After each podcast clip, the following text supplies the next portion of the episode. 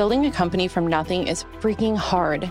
Us entrepreneurs are expected to deal with unimaginable challenges and somehow keep a cool head through it all. This is The Art of Entrepreneurship, and I'm your host, Jackie Hermes. I grew my company, Excelity, from zero to seven figures with no partners and no funding.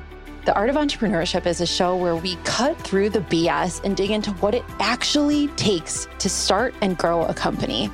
If you give me your time, I promise it won't be wasted. Now let's get to work. Hello, and welcome back to The Art of Entrepreneurship. Today's episode is another one on LinkedIn, but we got a little bit of a different twist today because I am talking to my LinkedIn creator manager, Trish Lindo. I think a lot of people want to know kind of what goes on behind the scenes when you are a LinkedIn creator. And being part of this program that I've been part of for maybe the last 18 months or so has been a really cool part of growing that community on LinkedIn. Trish is amazing because she has an incredible history and a lot of experience in digital media. And she works for LinkedIn specifically with entrepreneurs, which I think gives her a really unique perspective on what it takes to grow an audience and create really great content on LinkedIn. So tune in if you want to hear about what kinds of content you should be posting and Trish's number one tip the best piece of advice for growing your audience and gaining traction with your personal brand on LinkedIn. So, Trish, everyone is talking about the changes in the LinkedIn algorithm. Actually, I love the email that you send out that's like, nope, you're not seeing things. Here's an article about how the algorithm changed. And I read the entrepreneur article that now came out a few months ago. Mm-hmm. It seems like the platform is moving kind of more toward what I would think it should be, you know, like the the educational versus the just straight like quote cards, motivation, stuff like that. And it also seems like the article is saying, but not really saying, I guess, that it's not favoring the surface level content anymore. What is mm-hmm. your take on the changes and how have your creators been reacting to it? Yeah, absolutely. Um, you know, the article does a really great job of summarizing, you know, where the feed is going and, and how LinkedIn wants content to be surfaced on the platform. And, you know, a lot of it is surfacing content that people find valuable, you know, professional advice, professional experience, you know, coming from authentic, you know, voices and, and uh, creators on the platform, such as yourself. Um, you know, we want to make sure that the audience, when they land on, you know, a post on LinkedIn, they feel like, hey, you know, I just learned something I didn't know before you know, and I can take this information, I can use it to advance my career, I can use it to, you know, help me build my business even more, you know. So we want to make sure that the content on the platform remains valuable that it doesn't feel like okay a waste of time when you are you know scrolling on your feed i mean linkedin is a professional platform it, yeah. it is very different than you know uh, Instagram or TikTok or anything like that. And not to take anything away from those platforms, but you know everyone that's on this platform is you know a little bit more business minded professionals um, working in their careers at various companies.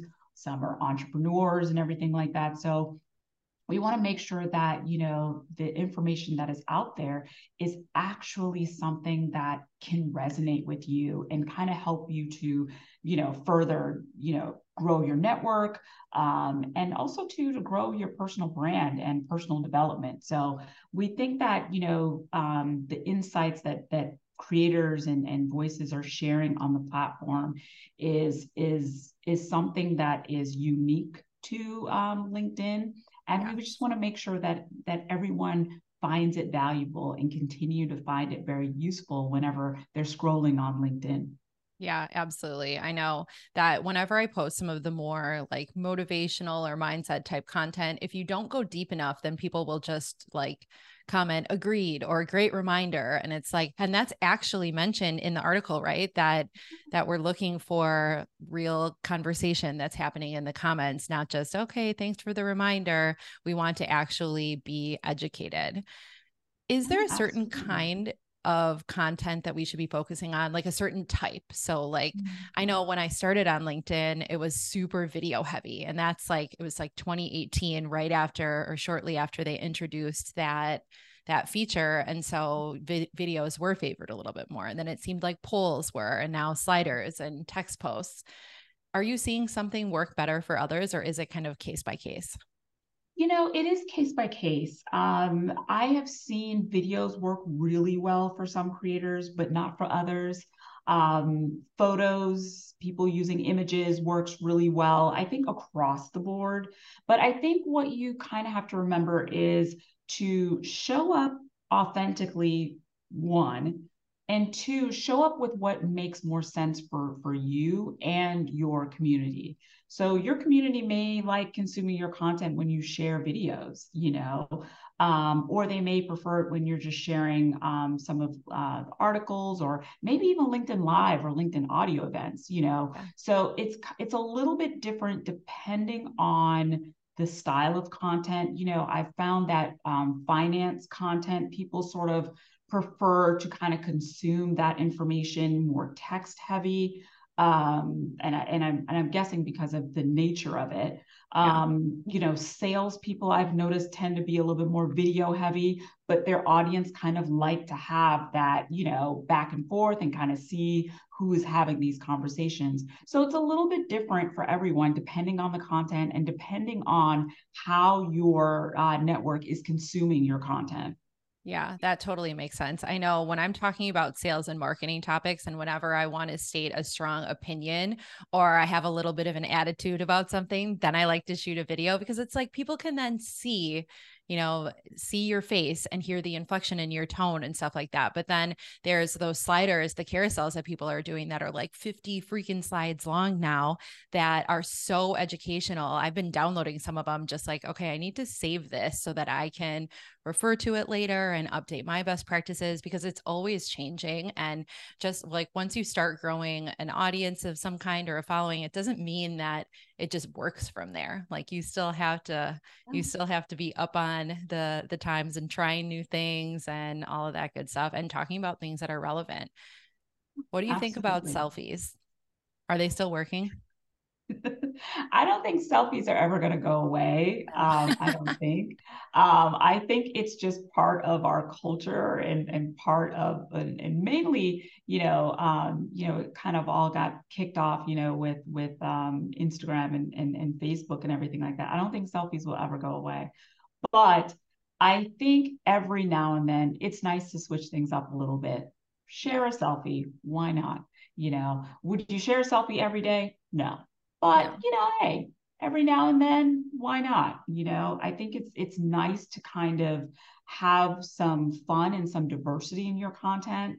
I think your audience will probably enjoy seeing you in a very different way or you know because we are multifaceted people we're not just one note so yeah. you know have a little fun with it sometimes yeah absolutely i feel like you're not sharing a selfie every day unless you're my teen daughters they love a selfie i swear anytime right. i'm going anywhere with them i turn around and they're like ah and i'm like can i be in one no mom like okay i can't exactly. wait for you guys to realize i'm actually kind of cool no uh, okay. So there's been a debate mm. forever on LinkedIn. Okay. Should you have a super targeted topic list? Like, should you talk about one topic or a few that you talk about? Or should your presence be a little bit more broad and touch on personal topics and stuff like that? What is your take on that? Yeah, you know, I have noticed that that is something that people have been kind of going back and forth for some time. Yeah. And I will say it really does depend on the type of content you want to share and who you are um, on the platform. So, for instance, I, you know, work with uh, entrepreneurs across the board. I've seen entrepreneurs share about business advice. They've shared about their family. They've also shared, hey, I'm on vacation, you know, my first vacation in five years. I'm excited about it. Um, you know, and I think people really kind of like seeing their favorite creator or voice, like, you know, sharing a different slice of their life So I think that's fine. But I've also seen people who only talk about one thing and it works for them.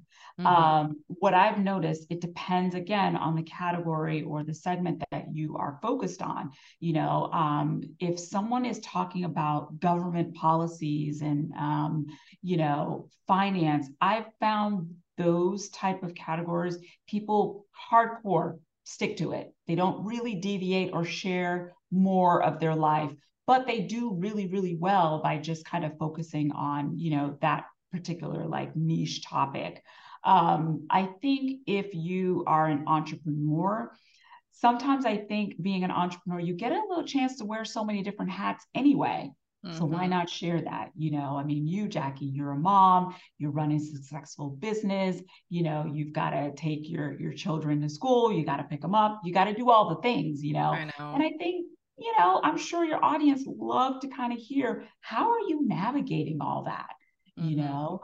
Um, and I think you sharing, you know, every now and then, you know, here's what I'm dealing with this week, you know, with the family and running my business. So I think that, you know, what we have to remember not only as you know people who are creating content on a regular basis is that you are a human being you are um, a human being having this extraordinary human experience and there's nothing wrong with sharing that you know um, maybe not all the time, but sharing other facets of your life and other perspectives that you're interested in. You know, you might be like, hey, you know what? I'm interested in fashion. I'm interested in talking about movies. And every now and then you can throw that out there to your audience just to just to spice it up a little bit.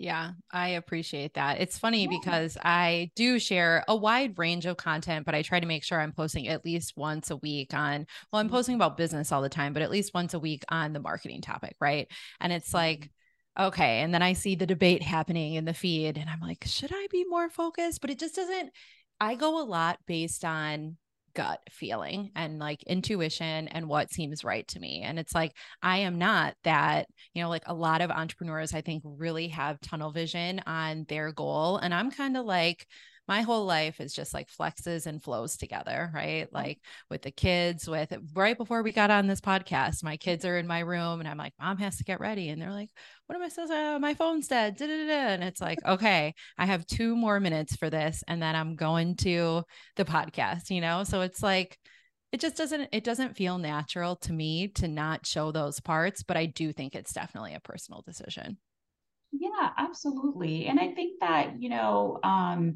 the way uh, social media is sort of set up, you know, everyone is sort of like looking at each other, like, am I doing it right? You know, that person is finding success with this way they show up on the platform. Maybe I should do that too, you know, but you really kind of have to figure out like what works for you stick to that. Be confident in that you know?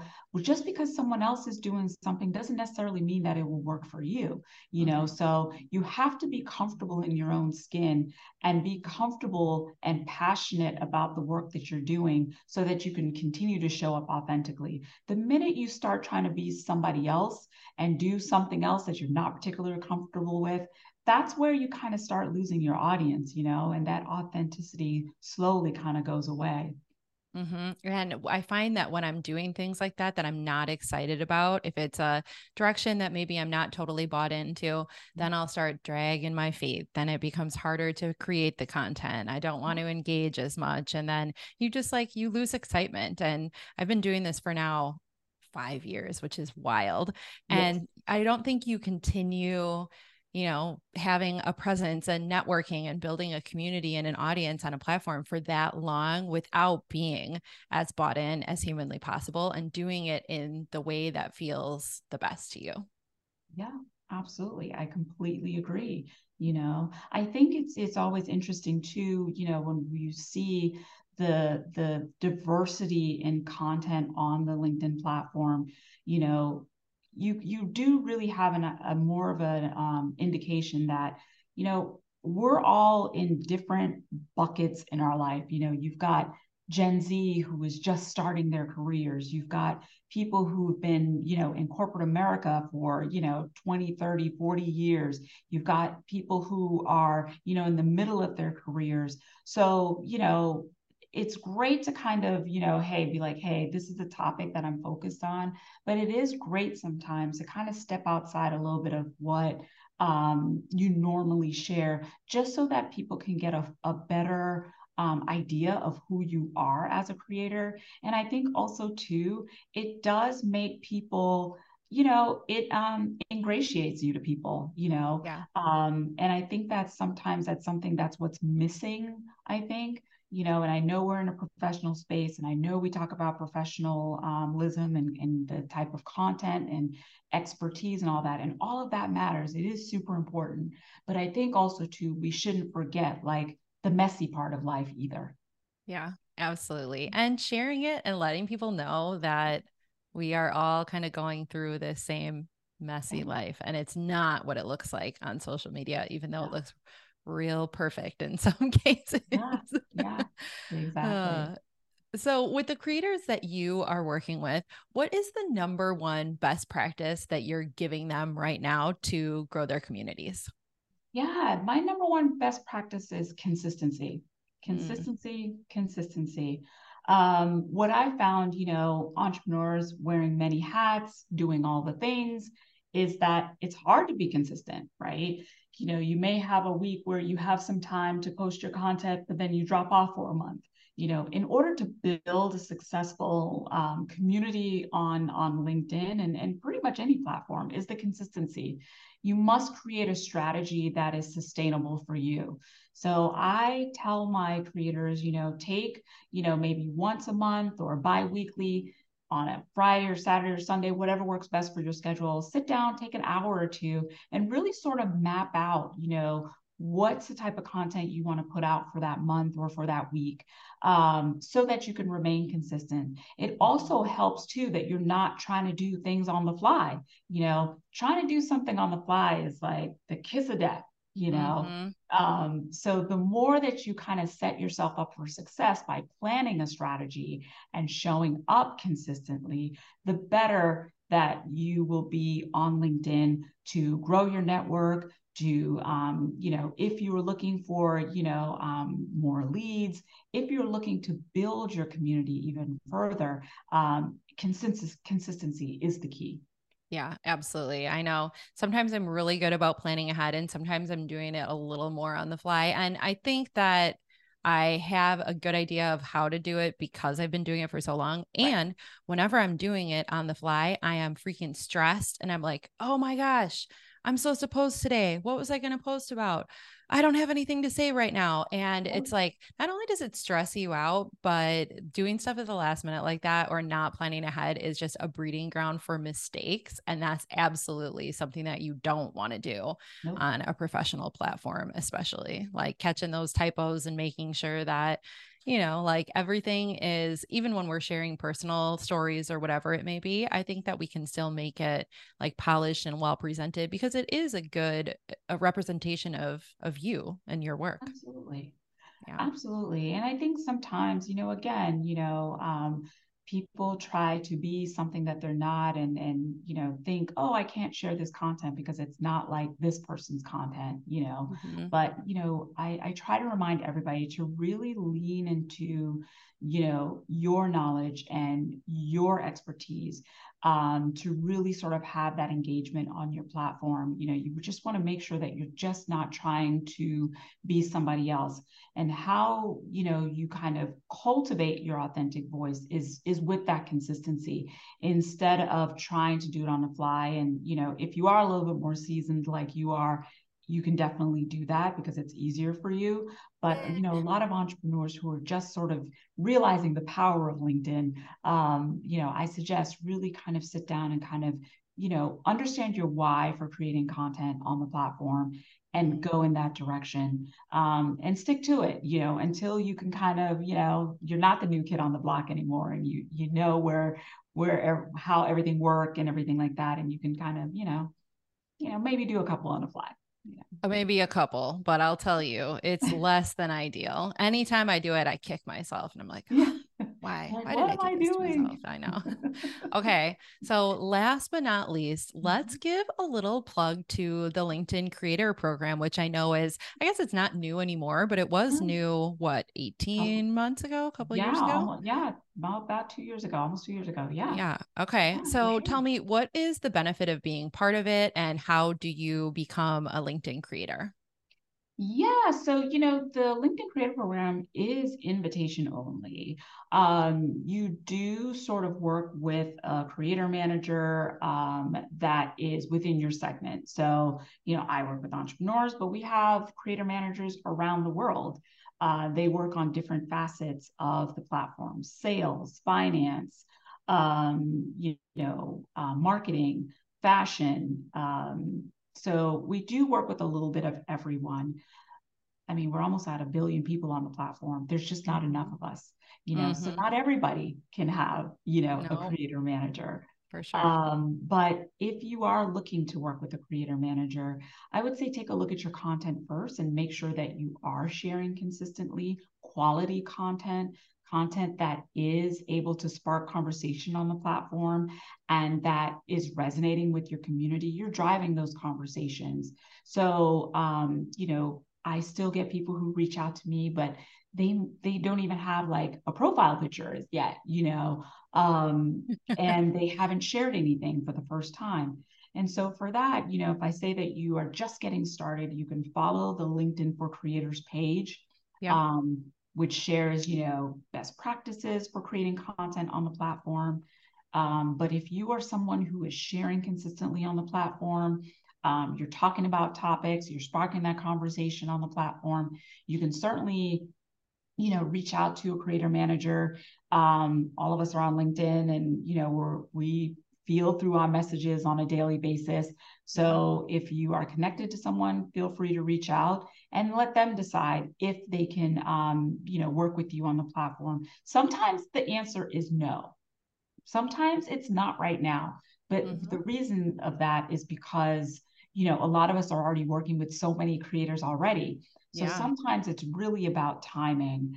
It doesn't mean that your content is bad or that we don't want to work for you. I know sometimes that's hard for people to hear, but um, you know, sometimes it's really just a timing thing. You know, it's just like, hey, not right now, maybe another couple of months, I'll have a little bit more room on my roster to work with with new creators.